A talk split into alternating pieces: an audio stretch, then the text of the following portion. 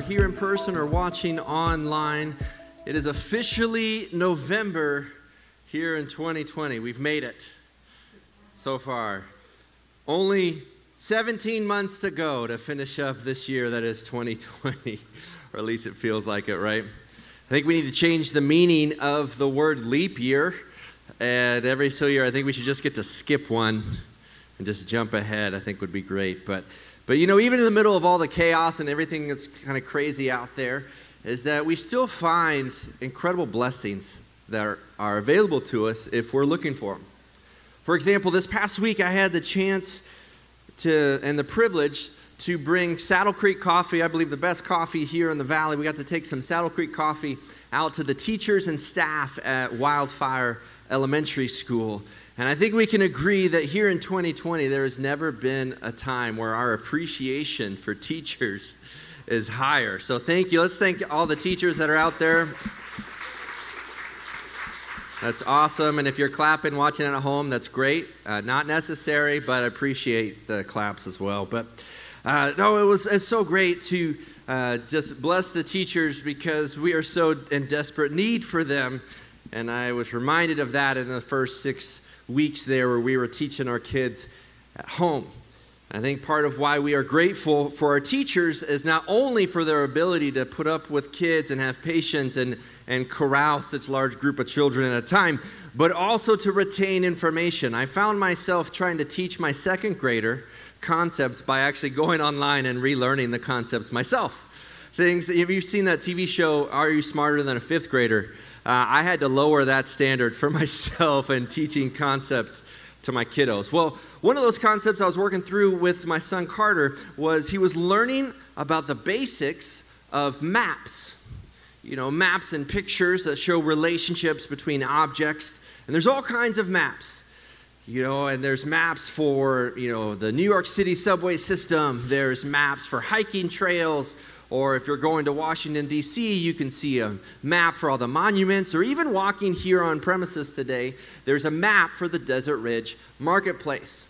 And so maps show the relationships between objects or things, but sometimes they can be hard to understand. And so as I was trying to teach my son Carter about the basics of maps, I couldn't help but be reminded of a song that got stuck in my head when my kids were younger from the show The Dora the Explorer. You guys remember this, Dora the Explorer? And as I think about it, there's some questionable parenting techniques of letting their preschooler go out into the wilderness with random talking animals, but that's for a message of a different time. But no, because I'm your friend and your pastor, and because misery loves company, I want to share with you the song that got stuck in my head because once you hear this song, you can't unhear the song. And so I want to share this incredibly deep and rich lyrical masterpiece that comes from Dora the Explorer. Go ahead and check this out.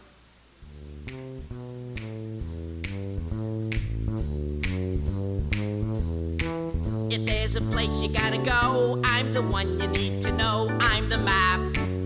I'm the map, I'm the map. If there's a place you gotta get, I can get you there, I bet. I'm the map. I'm the map, I'm the map, I'm the map, I'm the map. The map, I'm the map, I'm the map, I'm the map, I'm the map, I'm the map. You're welcome. You're welcome. I can just picture this week you're heading into that very important business meeting, and out of nowhere, you're going to start going, I'm the map, I'm the map, I'm the map, I'm the map. You know, I think what I love about that song is just the depth of the meaning of the lyrics. You know, the first 20 times they say map, I didn't get it, but the 21st, right here, right?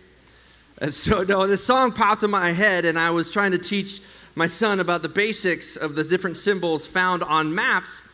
And I did what any good loving parent would do, and I, and I go to Google. And as I was reading about the different concepts of maps, what stuck out to me was this description of what's called a map key. And rather than just say it verbatim for me, I want to actually read to you what came off of this educational website about a description of a map key. It says a map key is included with a map to unlock it. Just like your house key opens your front door, a map key opens a map. The map key gives you all the information you need for it to make sense. If you don't have a map key to explain all the symbols, the map itself doesn't make much sense at all. Now, why I like that description is because I started thinking about life as a map and how really our map key, what helps us make sense, is the Bible, the Word of God. And if you replace that same description, if you replace map with the word life and map key with the word Bible, it reads like this A Bible is included with life to help you unlock it. Just like your house key opens up your front door, the Bible opens up life. The Bible gives you all the information you need for life to make sense. But if you don't have the Bible to explain the symbols, life itself doesn't make much sense at all. Over the last couple weeks, we've began this discussion about hearing the voice of God. And while we play that silly song from Dora, I want you to think about life as a map and the Word of God as our map key. Because without it, it gets pretty confusing to understand at times. Right? Let's just take, like, let's just say here, let's just say for a moment that this map represents a list of all the problems we've encountered here in 2020. Okay, that doesn't really seem to do it justice.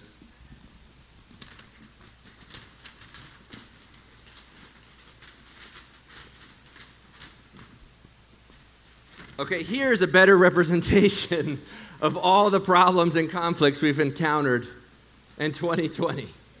Lots of bumps and lines and colors and roads and different ways to go, and we've encountered all kinds of issues.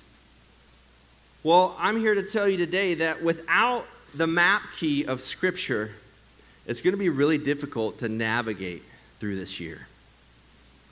It's really going to be difficult to make sense of all the issues that we come across in our culture today. And so, over the next few minutes, I want to talk about this idea. If you're taking notes, I want you to write this down. Is that the Bible is not only how God has spoken, but also how God is still speaking. The Bible is not only how God has spoken, but also how God is still speaking to us today. Now, I want to pause here for a moment and just give you permission to have doubts and questions.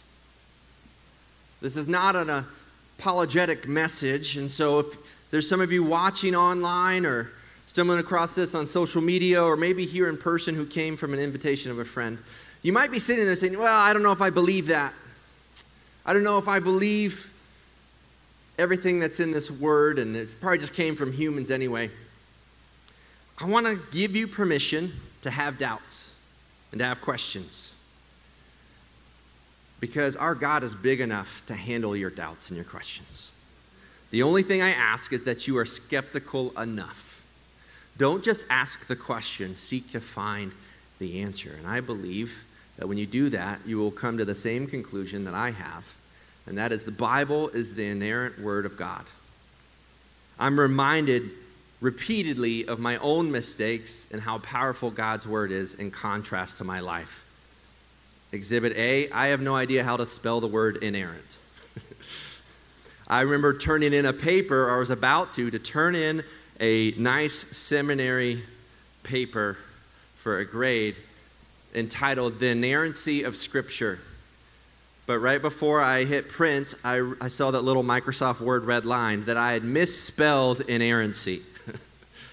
so thankfully, the Bible is not written by me, but rather it was written by men who had direct interaction with Jesus. And that if you have doubts, if you have questions, I just want to encourage you to lean in today.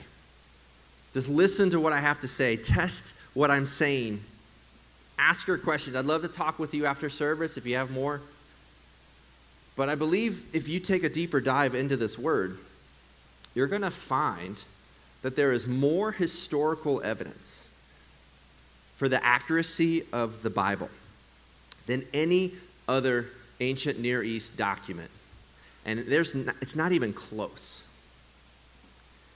It was written by people who interacted with Jesus. And we're talking New Testament here. Over 1,600 years, 40 different authors, 66 different books, multiple languages without a single contradiction, and that same message of salvation coming through Jesus. And now we have more copies of the Bible in circulation today than any other piece of literature in all of world history. And so does the most talked about, most written about, most scrutinized document in the world. And in thousands of years, no one has been able to disprove it. There is more historical events captured, described, successes, failures of the human race documented in this book. And so don't just think of it as some fable written years ago that we can take at, well, I like that, I don't like that. But instead, think about these as real people writing about real stories. And so the Gospels were firsthand accounts of what happened.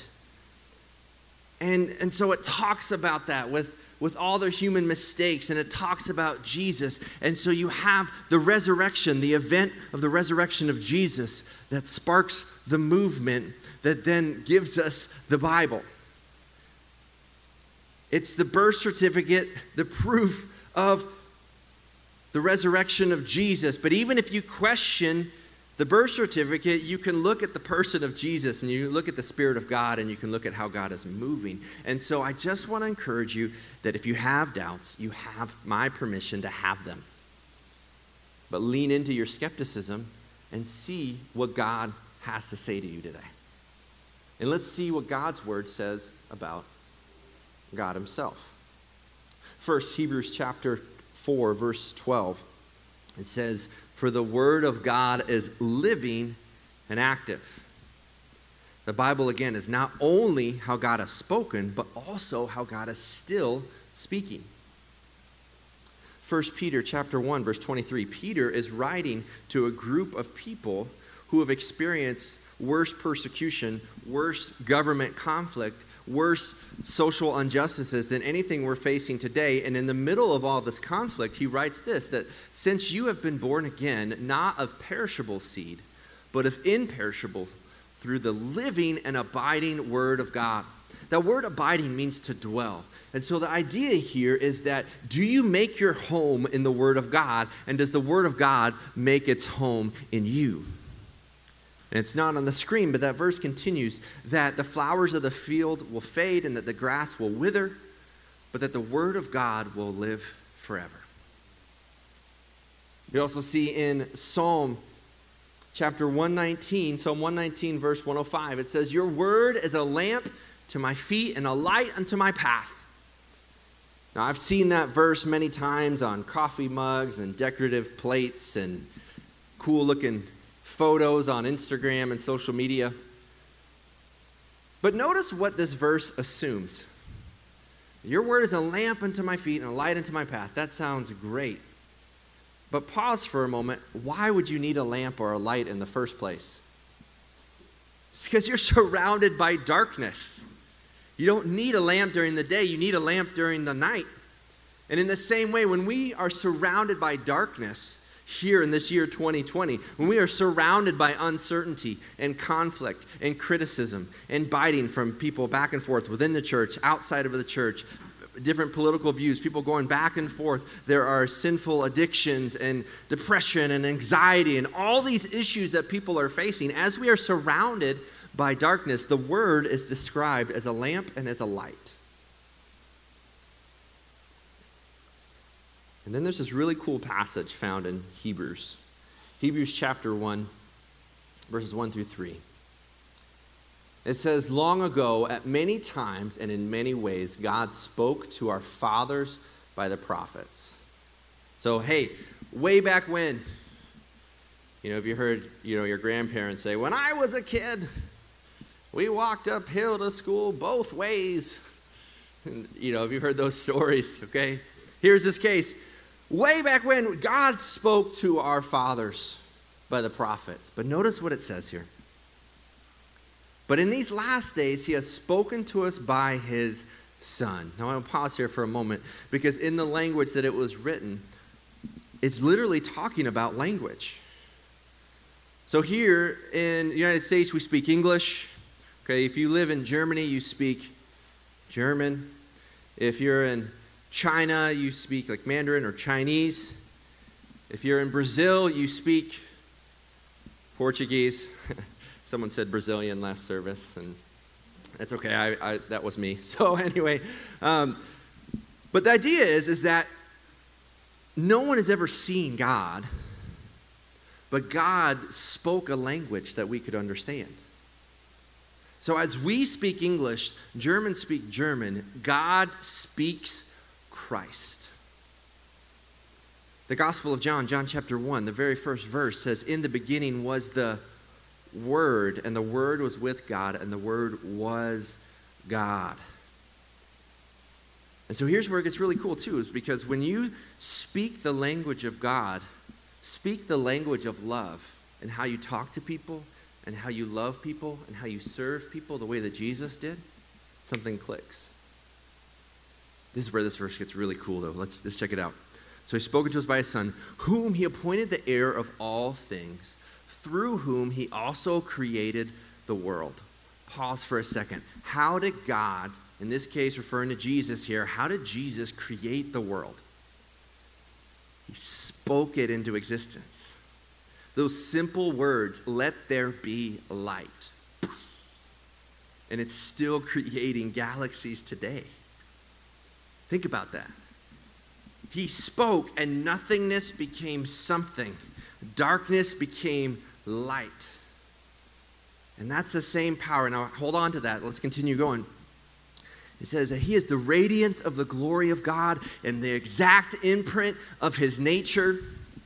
And he upholds the universe by the word of his power. This, this is really cool. Okay, follow me for a second. Jesus, who is the Word, spoke the world into existence by the power of his Word, and now upholds the universe with the word of his power.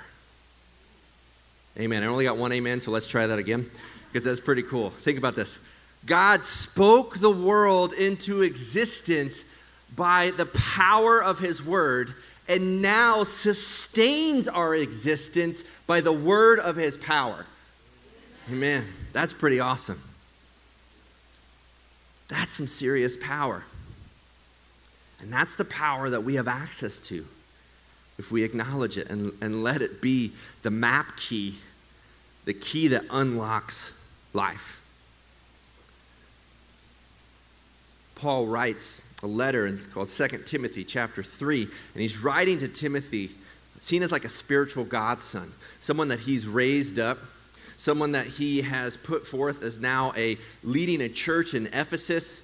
And Paul is in prison and he's getting to his last days.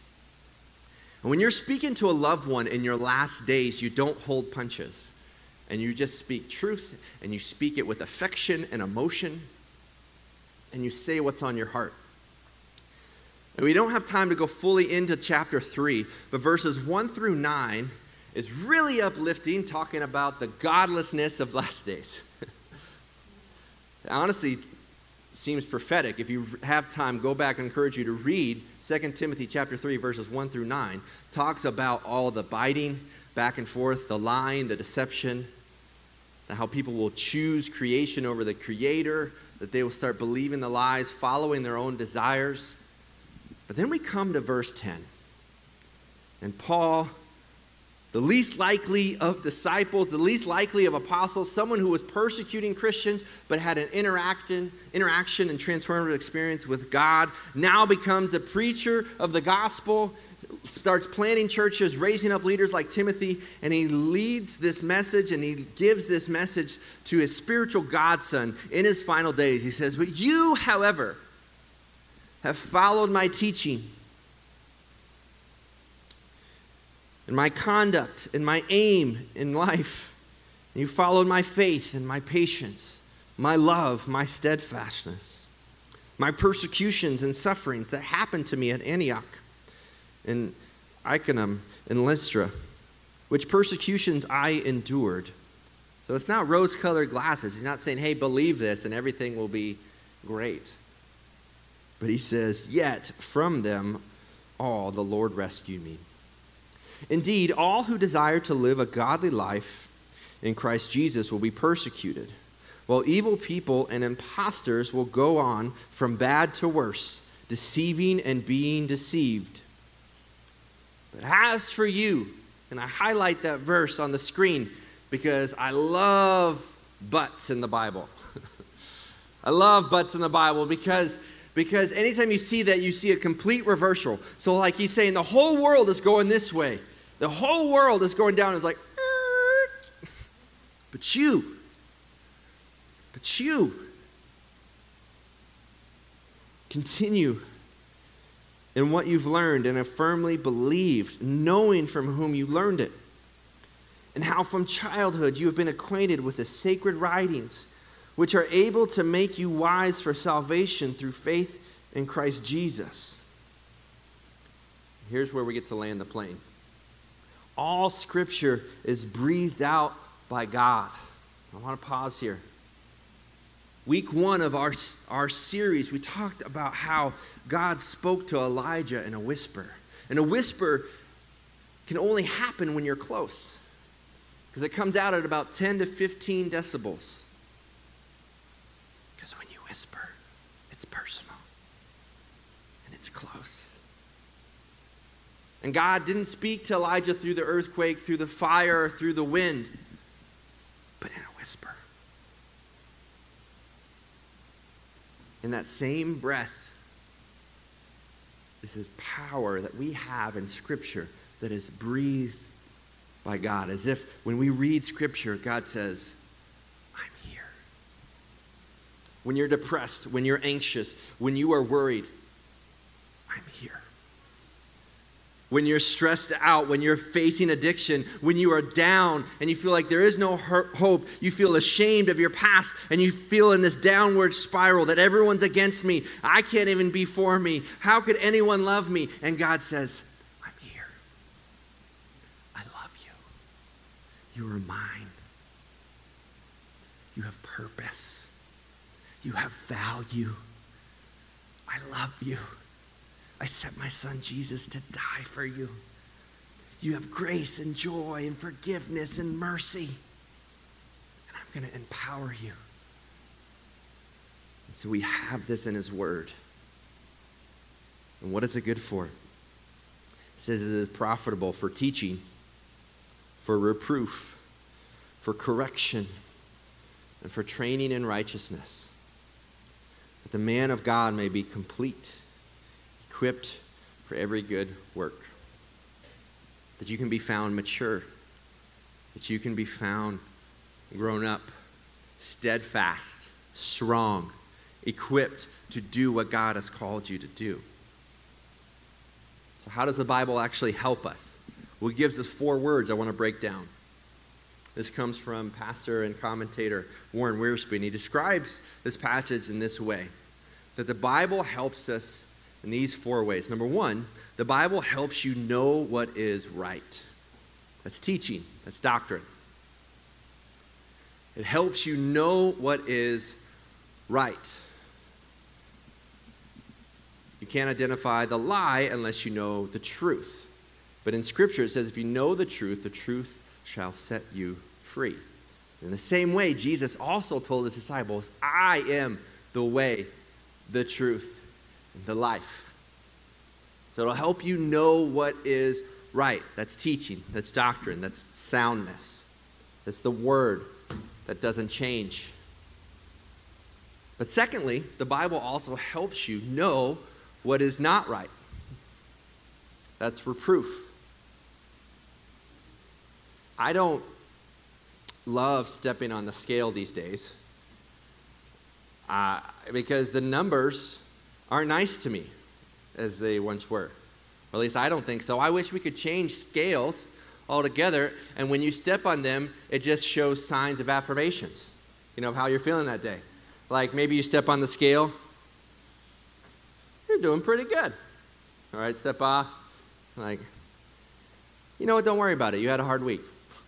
Step off, you're like, okay, Jon, we really should start talking. I'm like, wait, hold on a second. You were supposed to affirm me. No, the numbers are not good or bad.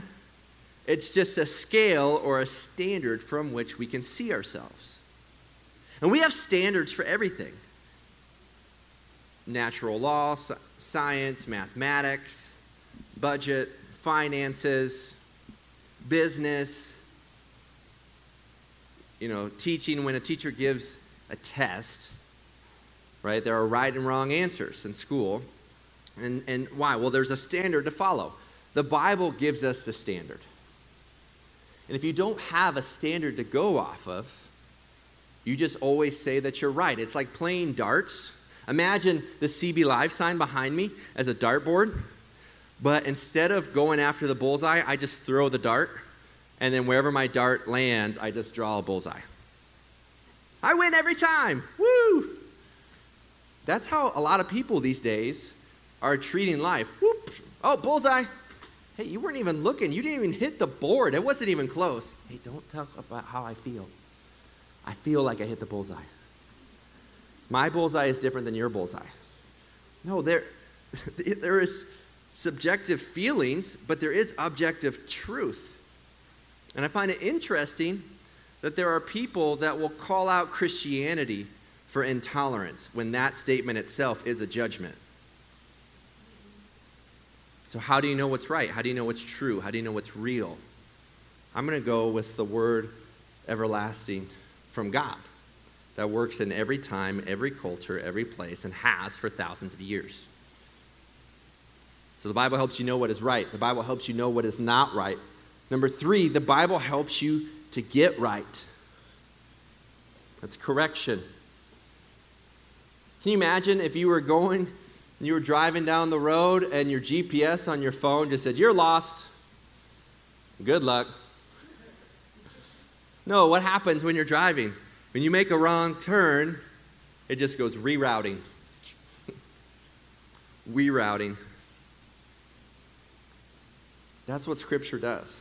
When we get off course, when we get off alignment, when we read His Word, rerouting. It's where grace and mercy and truth and transformation and empowerment and endurance and joy comes from. So the Bible helps you know what is right, it helps you know what is not right, it helps you know how to get right, and lastly, it helps you know how to stay right. That's training. You're able to build up for the task in front of you. Some people look at this year 2020 and think, God, why me? How could you? I have a little bit different perspective. And that is, God must have thought we could handle this. God must have thought, okay, these Christians, this church, right here at this time, with all this craziness and chaos going on, they're ready. And how do I know that? Because that's how the church started. He took 12 guys. One betrayed him, one doubted him, one denied him. When Jesus died, none of them believed Jesus was coming back. They locked themselves up in a room. They made all kinds of mistakes. And yet God gave them the keys and said, Here you go. I will build my church. Go make disciples. And he entrusted with them the greatest mission that this world has ever seen. And now here we are, 2,000 years later following in the same fa- faith and footsteps of those early disciples. Church, we're ready. And we're ready right now. We know that because we have the Bible, which helps us know what is right, which helps us to know what is not right, what helps us to get right, and helps us to stay right. And so, what can you do this week? Well, all I want you to do is to make a map Another reason why I played that song. Make a map, and here's what I mean make a plan. Make a plan. Don't overcomplicate it. Just get intentional. Love is also spelled T I M E. It spells time, in case you weren't tracking with that. Love is intentional when you make time for the ones you care about. So, are you willing to make time for God this week in His Word? Make a plan. Don't overcomplicate it. Just do three things, okay? First, ask the question and answer it what am I going to read? Decide what are you going to read? If you've never read before, I encourage you to start in one of the four Gospels Matthew, Mark, Luke, or John. Read about the story of Jesus. Other great, easy starting points, if you're just getting into it, is the book of James or the book of Colossians. But just decide what you're going to read. Second, decide when are you going to read it. Just be intentional. Don't overwhelm yourself with it. Just, just be intentional. Decide when you're going to read it, and then the final question is where are you going to read it? If you can answer those three questions before you leave today about what you're going to read, when are you going to read it, and where are you going to read it, I promise you God's going to speak to you this week. Because the Bible is not only how God has spoken, but also how God is still speaking. And so I was on a prayer walk behind my house. It started out as a prayer run, but I'm out of shape, so quickly turned to a prayer walk. And I've shared with you that I, I tend to connect with God in nature. And so I'm in the desert behind my house, and I'm processing this week's message in my head. I'm giving it up to God, and I'm just praying, I'm like, God, what story can I tell? What illustration can I give to connect the power that's available to us in your word?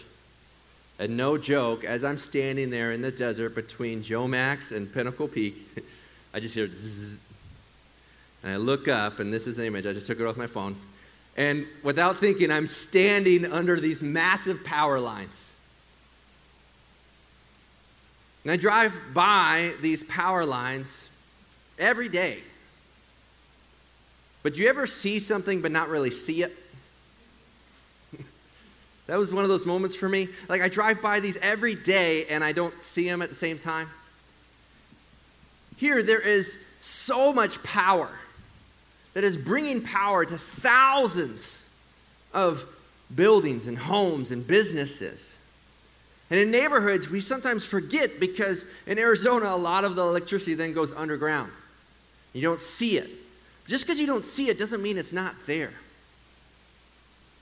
And as crazy as it is to think about driving past these poles and these wires every day and forgetting the power that actually comes from them, is to forget about the power that actually we have access to. Have you heard somebody say this? That you have more power in your phone than what NASA had to land someone on the moon just a few decades ago. It's true. There is more computing power in your mobile device right now than what NASA had to land someone on the moon. You want to know something even crazier than that? We have the power that spoke the world into existence through the power of his word, lived a perfect life, gave us the language of God, showed us what it means to love, laid down his life for you and for me, defeated death, the same power that conquered the grave and defeated death, now available to us, and the same power that now he sustains our very breath by the word of his power, it now has access through the Spirit and his word. With all the chaos here in 2020, I find myself asking God, Do you know what's going on? Do you see this? You know, our kids at home, you know, when they start fighting, Mom, Dad, did you see this? He did this, she did that. Sometimes I find myself playing that role to God. God, do you see what they're doing over here? But what's crazy is that God is sustaining my breath. Everyone take a deep breath right now. I can only do that. You can only do that because God allows you to. And so now I find myself taking a deep breath and using the breath that God has given me to question whether or not He knows what He's doing. This week, just being real, this week could be one of the craziest weeks all year for our country. And I don't know who's going to be sitting in the Oval Office come January, but I do know, regardless of who wins, that our God is still sitting on his throne. That we have a God who is the God of yesterday, today, and tomorrow.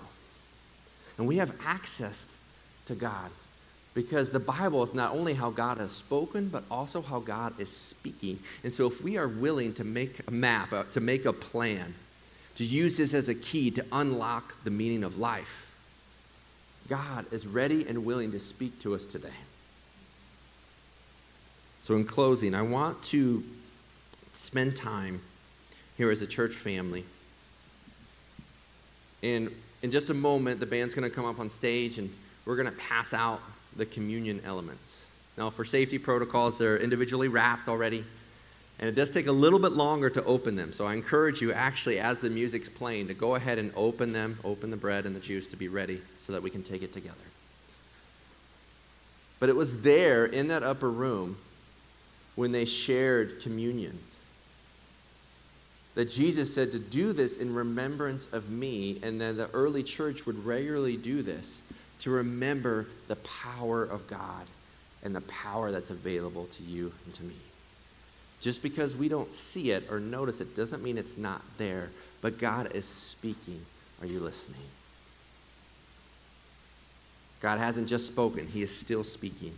And I believe God has a special word for you if you are willing to humble yourself and open up to what God's word has for you. And if you do that, you're going to experience the power of God's promises like never before.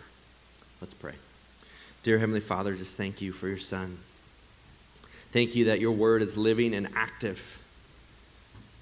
Thank you that it is the key that unlocks the meaning of life. That, God, we can know you personally if we are just willing to take intentional time with you.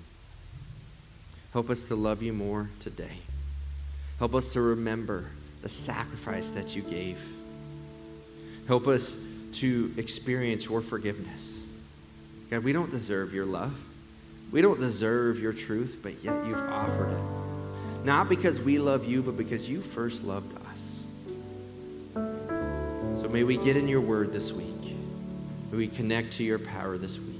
And in these next moments, may we remember your power working through us. It's in your son's name we pray. Will you please receive the elements with me?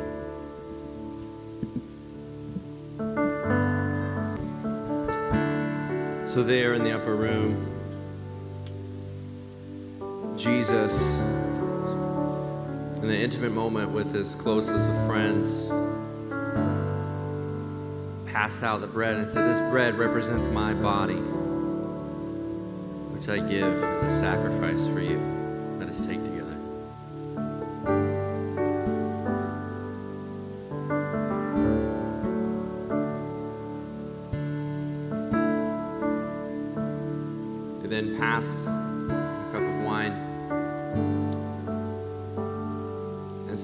symbol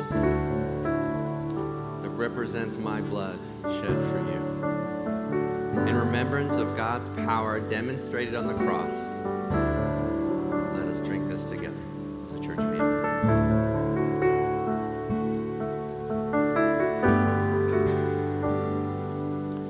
Dear God, we remember your power. We remember your word. We know that you spoke this world into existence by the power of your word, and now you sustain our existence with the word of your power. And that same power that conquered the grave is now available to those watching online, to those here in this room, and to believers worldwide, God. Thank you for saving us. Thank you for loving us. It's in your son's name we pray. Invite you to stand and to close out this service singing together to praise the King. Who sits on his throne and in his power is the key to our life. Let's sing.